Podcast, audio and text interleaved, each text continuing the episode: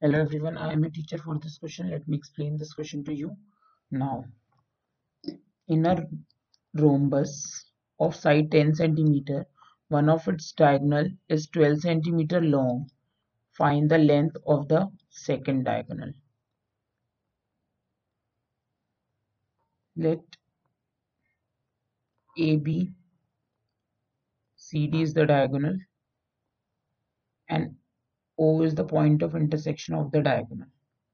मान लेते हैं कि ए सी की जो लेंथ है वो है इतना ट्वेल्व सेंटीमीटर तो हमें पता है कि diagonals of a rhombus perpendicularly bisect करते एक दूसरे को.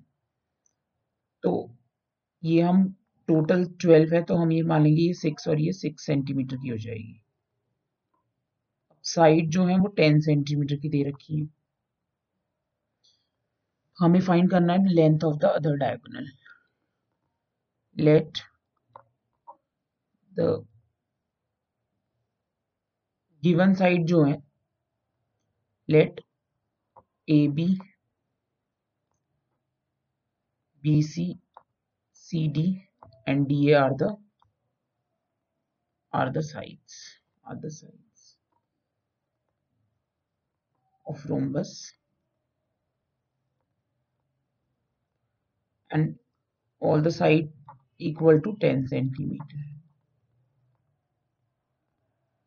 is equal to 10 centimeter now एक डायगोनल की लेंथ मतलब AC की लेंथ हमको दी हुई है 12 सेंटीमीटर सो नाउ अब हमें पता है कि AO जो होगा वो हाफ़ ऑफ़ AC होगा reason mean which is equal to half of 12 which is equal to six centimeter. So reason है इसका। Diagonals are perpendicularly bisector of each other diagonals are perpendicular bisector of each other bisector of each other तो यहाँ पे 90 degree का angle भी form कर रहे हैं। Now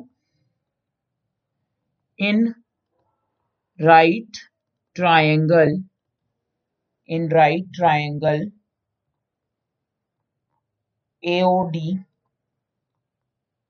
by Pythagoras हम क्या लिख सकते हैं? AO का स्क्वायर प्लस OD का square is equal to AD का स्क्वायर अब AO का स्क्वायर क्या है? सिक्स का square plus OD square is equal to ten का square this implies OD square is equal to 100 minus 36 which is equal to 64. This implies OD is equal to 8 centimeter. So BD की length कितनी होगी Therefore BD is equal to twice of OD which is equal to twice of 8 to 16 centimeter. That's it. I hope you understood the explanation. Thank you.